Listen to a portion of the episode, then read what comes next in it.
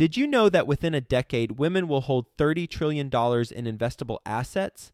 Yet somehow, only 19% of women reported feeling confident in selecting investments that align with their long term goals.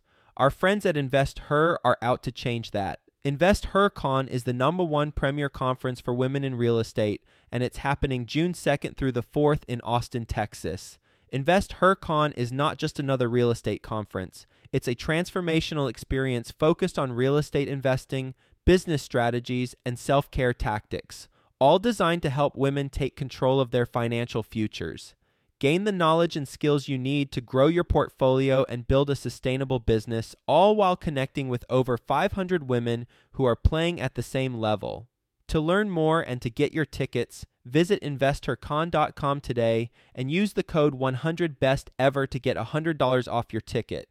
That's investher, H E R, con.com promo code 100 best ever to get $100 off your ticket. I realized you're actually better off having the contractors as independent contractors, get multiple quotes, make sure they understand they're not always going to have a job here. They got to give us good production, good service, and show up on time and get the job done properly. Before we get into it, I want to introduce you to Groundbreaker, today's sponsor and partner. They are an all in one suite of tools for small to medium sized real estate syndicators. They've got a special focus on real estate syndicators with 1 million to 100 million assets under management. They help you increase productivity and investor satisfaction by automating fundraising reporting and investor relations through elegant and powerful workflows built by syndicators for syndicators. Groundbreaker will help you scale your business without the need to scale your overhead. So they're going to help reduce your costs because of the admin team that won't need to be as large. And they're going to help you reduce your risk of data breach because of the security systems that they have in place. They'll help you increase your revenue by growing your assets under management because you're going to be allowed to focus on the things that are most important, like business growth and operations not those administrative logistics. And ultimately, they're going to help you elevate your company's brand and professionalism and investor experience because your investors are going to enjoy having this platform with all their information versus however you're currently doing it. Three things specifically about Groundbreaker I personally like. One, super easy to use from an investor standpoint and from a general partner standpoint. Two, it allows investors and general partners to fund electronically, meaning that a limited partner can complete their entire subscription and funding cycle without leaving the platform. And on the general partnership side, for distributions, you can set it up so that you can trigger bulk ACH payments within the platform. And then the last thing I really like about Groundbreaker is it's well, it's cost effective. It's healthy to the bottom line. Their basic plan allows sponsors to sign up for as little as $100 per month with no limits on deals or investors. And you can read all about the pricing on their website. Speaking of their website, it is groundbreaker.co forward slash Joe, J O E. And when you go there, groundbreaker.co forward slash J O E, you're going to get access to a pitch deck that the Groundbreaker team created so that you have a template should you want to use that and customize it for your own deal. So go to groundbreaker.co forward slash Joe. Quick disclaimer the views and opinions expressed in this podcast are provided for informational purposes only and should not be construed as an offer to buy or sell any securities or to make or consider any investment or course of action. For more information, go to bestevershow.com. Best ever listeners, today's guest is being interviewed by Theo Hicks. You know Theo, he's with us every Friday on Follow Along Friday. You're going to get a lot of value from this conversation. So, with that being said, let's get going. Hello, best ever listeners, and welcome to the Best Real Estate Investing Advice Ever show. I'm Theo Hicks, today's host, and today we are speaking with Aaron Fragnito. Aaron, how are you doing today? Very good, Theo. How are you doing today? I'm doing great. Thanks for joining us. Looking forward to learning more about what you've got going on.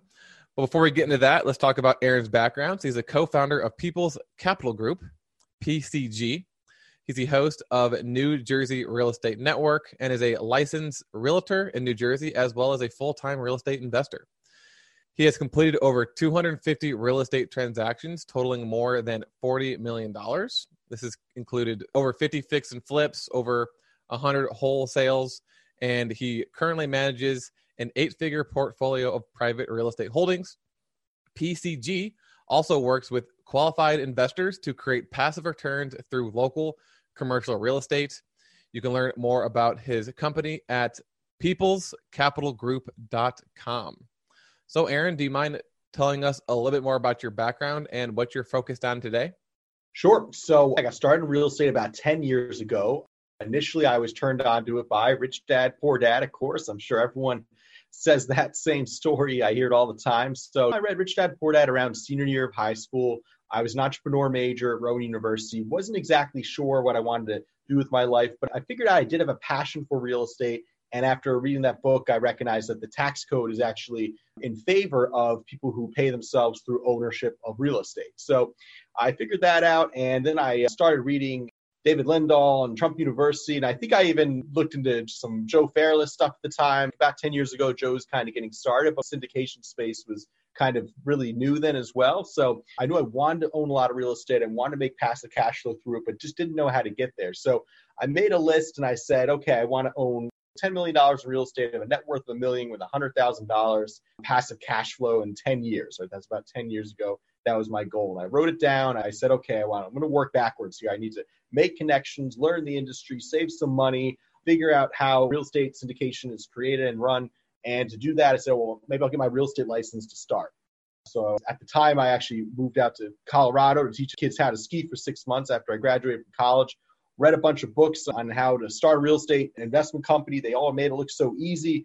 Moved back to Jersey, got my real estate license, and started executing on that plan. Made a lot of mistakes, teamed up with the wrong people for my first fix and flip, lost a little money, did a lot of the wrong things, didn't do the right due diligence, hired the wrong contractors. You know, I got tons of stories. Hired the wrong management companies getting started, ended up having to develop our own management company. But a couple years into the business, working as a realtor, you know, learning short sales. I started to make some money, and I started working with Seth Martinez, who is my business partner today. And we really complement each other's strengths and weaknesses. So he's great at operations and management of the real estate and, and improving our systems and strategies here in our business. And I'm more in the branding and fundraiser investor relationship side. So we worked really well together. We bought a six family from a We Buy Houses sign that used to work really well that I would staple on telephone poles in a suit and tie in the middle of summer. And I'd get a bunch of listings and, and deals with those We Buy Houses signs. And so we found a six family back in 2013 or so. I bought it for about 220, put 50 into it, bought, renovate, refinanced out. It appraised for uh, well over 400, got our money back a little bit on top and raised some capital and built on to the next level and got up to about 100 units over five years all while flipping a lot of houses as well and wholesaling at the same time with our residential division. So pretty busy decade so far. You know? That's great to hear. And we do apartment syndication, so got a lot in common and got a lot of questions for you. So let's talk about your first syndication deal. So did you syndicate that six unit deal? We didn't actually syndicate it. Our first syndication deal was a 25 unit in South Jersey and we put together four investors who all brought in 100,000 each, and we bought a 25 unit for below market value. We took the cash flow from it, kind of put it back into the building, hired a few management companies. One was stealing money from us. It was a disaster. We had to take them to court. Another one was just really overpromised and underdelivered. So by doing that 25 unit, we learned that sometimes you want something done right. And if you're going to build a big portfolio in one central location, it makes sense to actually have your own management company. So we developed our own management company through necessity with that first 25 unit because like I said, the two management companies we hired, one was bad, the other one was worse. We were like, well, if we switch to a third management company and they screw us too, we're going to look really bad to our tenants in this building so we go downhill. So we developed our own management company about seven years ago, and that is our competitive edge now today that allows us to really reposition these buildings like a fine tooth comb so many moving pieces when you buy a mismanaged apartment building, and you got to really knock it out of the park for your investors. So relying on other management companies was a risk I found and kind of a flaw in the overall syndication model. So we tried to correct that with developing our own management company here. It does limit where we can buy, but we love this North Jersey market and we do very well here with this North Jersey market. You were really good at proactively answering my questions. I was going to say, oh, well, what are some of the pros and cons of having your management company? But you answered all of those for me. So we'll talk about the investors instead. So your first 25 unit deal, you said you had four investors. Who were they, and how did you get them to invest? Well, let's see. One of our first investors, great story. The first monies I raised in real estate was actually for fix and flips, but those investors, I rolled them into buying the apartment buildings over time because and the fix and flips weren't successful, right? I would like fail at a fix and flip, be like, here's what I did wrong, here's how I corrected, I got rid of that partner, and da da da. And they would reinvest in these. So I salvaged those relationships. I also wrote checks to the closing table to make sure no one ever lost money as I was learning the business. But what I did is I went to a real estate networking event and I made a beeline for the owner of the event. And I said, let me talk about what I'm doing. I'm learning short sales, I'm getting into a fix and flip, and my topic is going to be fake it till you make it. So I literally did a presentation called Fake It Till You Make It. And it's probably not a very good presentation. By the way, my wife today was in the crowd. I met her that night ended up marrying her a few years later. So just a wild story. The first presentation I did in real estate ended up being I met my wife, but different story. So there were some people in the crowd that were intrigued with what I was doing, and I always enjoyed public speaking. They saw my passion for this industry, and they decided to invest. And that was how I got one investor around a hundred thousand, and another investor was from Seth's network. Actually, he knew a very wealthy individual in New York City that owns his own real estate that he had worked with before in the medical billing industry. So Seth had sold a medical billing company and he knew this doctor. And it's a great business to meet doctors. So just because Seth knew him through medical billing and that relationship didn't mean he couldn't convert that trust into investing in us in real estate, even though it was our first syndication. And we really, looking back now, didn't really know what we were doing and had a lot of challenges in front of us. So again, one investor I had messed up with a flip and made good on it. And she decided to reinvest with me. Another guy was a doctor he knew from a whole other industry, doing business years earlier, and just cultivated that relationship into investing in them. And then one was actually some people in Seth's family as well. And then just another investor, but I think it was actually one of Seth's aunts. So luckily, Seth was a little older and had a little more capital and had good resources there. So I think actually three out of the four investors were from his network, and I brought in one investor as well. And you know, that's why it's so important to have partners that have great networks and complement what you're doing so that you can make sure you raise the capital and have those the resources of private investors that Seth brings in and I bring in as well. So for your first deal, you had about four investors. You said I mentioned how you found them. That was five years ago. You said that was back in 2013. And okay, um, five yeah. so six seven years ago. How yeah. many investors do you have now? Over 30. Over 30 investors. So do you want to talk about how you grew from four to 30? Sure. Well, uh, it was quite a journey, a lot of hard work behind the scenes. And just recently, I have really in the last two years kind of made a, a, conscious transition in my business to not only just stop working so much in my business and more on my business, because as any entrepreneur, I get really caught up answering emails and moving deals. And I really got to focus on my systems overall and what's my main goal five years down the road. So in the last two years, really redeveloped our branding system into being more of a thought leader, more polished and professional, but also aimed at just high net worth individuals, people in this area in North Jersey here. There's a lot of wealth, and we do events at our office. I have an office here in Berkeley Heights, and I used to throw a lot of money into fundraising. I go at the, Hyatt, fancy hotels. I put down like $3,000, get everyone dinner, and I would do a lot of networking events eh, there. And that was great. We raised a lot of capital that way. So we started a real estate networking event. You know, we went on meetup.com. We started New Jersey Real Estate Network. And this was about eight years ago or so as well. And I started raising capital that way. So I would do dinners every month at a hotel and people would come. And I don't think I made any money on the events. I would charge money to get in. I'd have some sponsors. And at certain times, I felt like I was more of an event planner than a real estate investor. But those events really helped us build our brand. I would then go out and speak at other RIAs. Again, I would go to networking events. I'd make a beeline for the owner of that group. And a lot of these guys, they need investors. They need people to come in and speak. They want people to speak at the events. They need a new speaker every month. So even if you're starting, that could be a great story. Talk about your first fix and flip or whatever it is, your first deal you're doing. And that's how I would also meet investors. So I would speak at events. I'd be honest. I talk about my starting points and my struggles there, but how I powered through them and made good to my investors. And I built the brand that way. I'd get people to come to my event.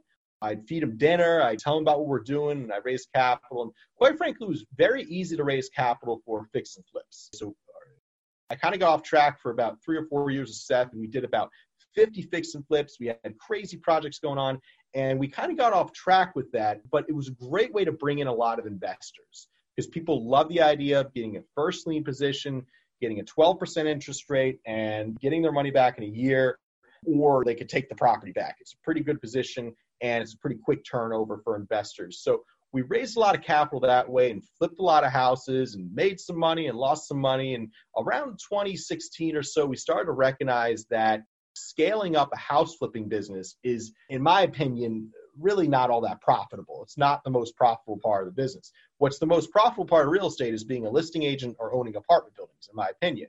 So we realized about two to three years to focus on our apartment building syndication business. As we sold that 25 unit, we made a nice profit. Our investors were very happy. And we said, wait a minute, it's actually easier to buy and reposition a 25 unit than it is to flip a dozen houses in a year. And you make the same amount. So what we figured out was we want to really double down on that. And then I changed our brand a little bit to attract longer term investors who are looking for a passive investment. And that's really a different person than the house flipping individuals you meet at RIAs and such. They're looking to be like more hands on. They're looking to really do a quick investment, get in and out, maybe make an interest rate. What works better for us are individuals that are busy working a nine to five. Maybe they're a doctor or a banker or just a high net worth earner, or not. They just have an IRA with, with $30,000 they can self direct into a syndication with us. And they're looking more for a longer term passive investment. It's a different type of investor than the ones you might find at a real estate networking event. So I had to consciously convert my fundraising brand and my fundraising message to attract the right type of investor over the last two years, which has been one of the bigger challenges for me. Not only raising capital, but figuring out who I want to get in front of. What's that ideal investor I want? And then getting in front of them, whatever that means Facebook ads, marketing ads, whatever it takes to get in front of that person in the right professional manner, and then know what to say when you finally meet with them. So for the fix and flipper investors, you find those at the meetup groups, like in person events. And then for these longer term passive investors, you're finding them through online ads? Correct. Facebook marketing. I do four seminars a month here in my office in Berkeley Heights. I do six webinars a month as well. I teach how to self direct your IRA. I go over case studies. I go over current offerings we have on buildings. I have realtor events. I have luncheons. I have evening events. We feed you here as well. So I do the, roughly the same seminar twice a week or so, but I, I get all new people coming in to see it. I put different spins on it, but I am just always, always educating fundraiser in the syndication space. It's really just an educator. Now, we don't sell education, we don't sell books or CDs. We focus on just selling one product we have here, which is a turnkey investment into New Jersey apartment buildings. But I'm always educating, and it's all free. And that's basically how we raise capital. We build relationships with investors. They come to our events, they see us here, they see another 12 or 15 investors here at the luncheons and whatnot, and chance to ask a lot of questions, listen to a 60 minute seminar and about half the crowd usually decides to fill out a form to move to the next step. And that's a great turnaround, I think, as far as mm-hmm. sales goes. Yeah, thanks for sharing that. So we focused a lot on the raising money. The other thing I wanted to talk about a little bit more was the property management company. So I'm going to merge that together with the money question. So, what is the best ever advice you have for?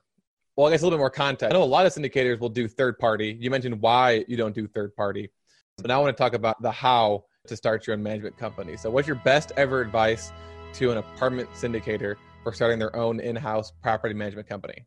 Basically, that's tough. There's so many moving pieces to a management company. I'd say the first thing is working with a good technology. We do work with Appfolio, which is very helpful technology, and there's tons of things like that. We feel like Appfolio is one of the best, so we went with that. And that really helped organize our business and allows us to scale up to managing 100 units without having to staff up. It's almost like bringing on a staff member.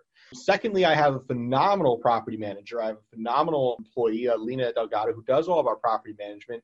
And she's one of those individuals who I think was born to be a property manager. She's so organized. She's so good with the tenants. She's so patient.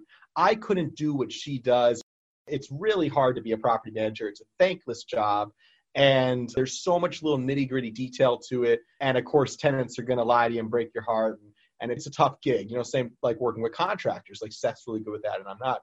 So a good system overall, also just not only working with Appfolio, but working with our systems here in office. When work orders come in, working with the right contractors, that took years. I used to have a really good contractor, then I put him on payroll and started paying him hourly. And all of a sudden, the jobs took twice as long and cost me twice as much. So I realized you're actually better off having the contractors as independent contractors, get multiple quotes, make sure they understand they're not always going to have a job here. They got to give us good production, good service, and show up on time and get the job done properly. So we have a lot of good boots in the ground, great contractor relationships here. We got the right small handyman, mid-level handyman, plumber, electrician, da da da. You got to have your right people for the right thing. And then just the, the small guys too that bring out the garbage and clean the hallways when you have enough units in one place, you have economies of scale. So I can have someone do all that, shovel our walkways when it snows for a lower price because we have a bunch of units in one area, and these individuals will work for us for a better price because of that. All right, Aaron, are you ready for the best ever lightning round? I think so. All right, let's do it. But first, a quick word from our sponsor. Groundbreaker helps you increase productivity and investor satisfaction by automating fundraising, reporting, and investor relations through elegant and powerful workflows built by syndicators for syndicators. Go to groundbreaker.co forward slash Joe. That's groundbreaker.co forward slash Joe to get a free deal pitch deck template. When it's Friday at 4:30 p.m., it's time for Entrepreneur Drinks podcast, which is co-produced by Joint Ops Properties and Discount Property Investors. Join their end of the work week session as they tackle problems facing entrepreneurs. Listen and subscribe at entrepreneurdrinks.com. That's entrepreneurdrinks.com. All right, Aaron, what is the best ever book you've recently read?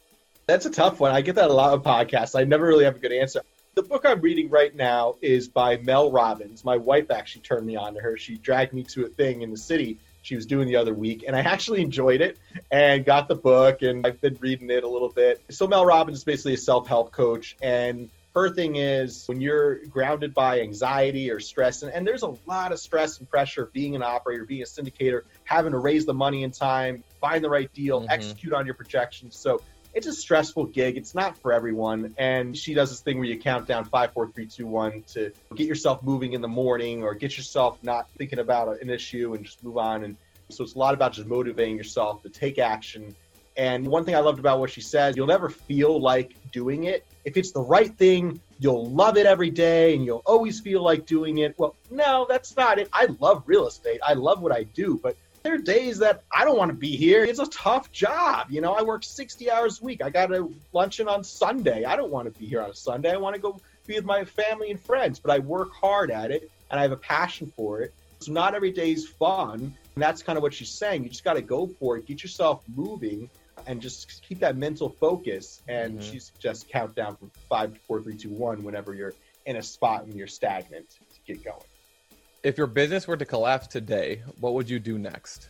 Well, first of all, I have a ton of real estate equity. So we do stress tests here. How much can the market drop? What if rents just stopped growing?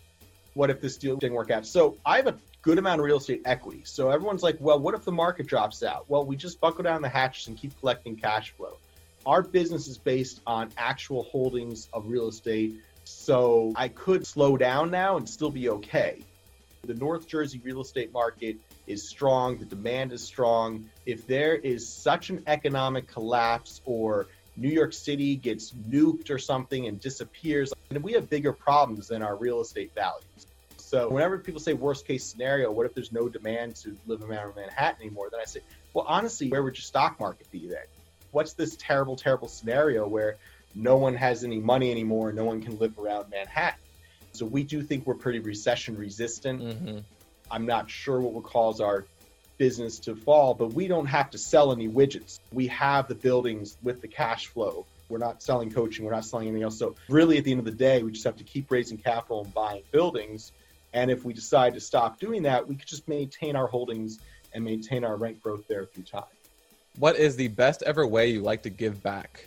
We give back in a lot of ways. I personally donate about 10% of my income between my church and different things like World Vision and Compassion International, which is great. If you go to their website, you can actually sponsor specific kids in third world countries.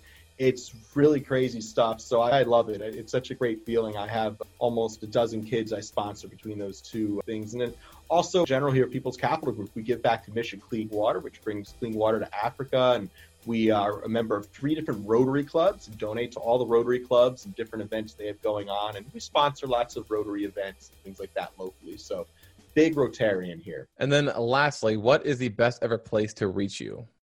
Our website is peoplescapitalgroup.com, and you can check us out there. I have a podcast myself called the Passive Cash Flow Podcast. But our website, peoplescapitalgroup.com, has information about our business. You can apply to qualify for an upcoming investment opportunity. We actually have buildings people get invested in in the next 30 days. So, again, that's our website, peoplescapitalgroup.com, to qualify for that investment. Perfect. All right, Aaron, you are packed full of knowledge. I'm going to try to summarize it, but I'm not going to look at everything because you said so much. And again, a lot of solid advice. Everyone who's listening should definitely re listen to this podcast. We talked about raising money and we talked about private management companies. But we first talked about how you got to where you were today. You started off with Rich Dad Poor Dad. You had made a list of what your goals were own $10 million worth of real estate, $1 million net worth, $100,000 passive income, and then made your plan of action to get that. Started with your real estate license and fix and flipping, and then moved into syndications. We talked about your first syndication, the 25 unit with the four investors, and how you had issues with your management company and eventually started your own you found your first investors from your fix and flips.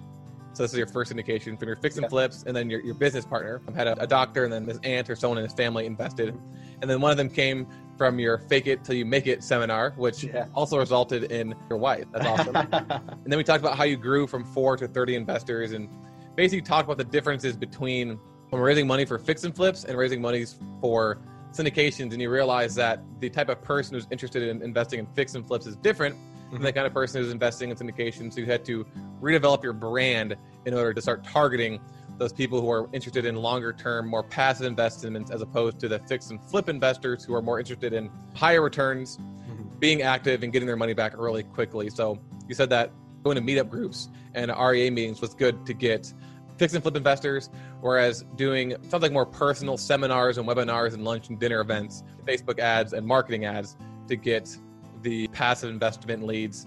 One thing you did today that I thought was interesting was that these meetup groups and REAs are always looking for a new speaker. They need a new speaker every single month or week or however often they're doing it. So mm-hmm. just because you haven't done a ton of deals doesn't mean you can't speak at these events. If you've done one mm-hmm. fix and flip, offer to talk about your fix and flip, and then that will help you get the ball rolling on your brand. We talked about your private management company, which you started six, seven years ago.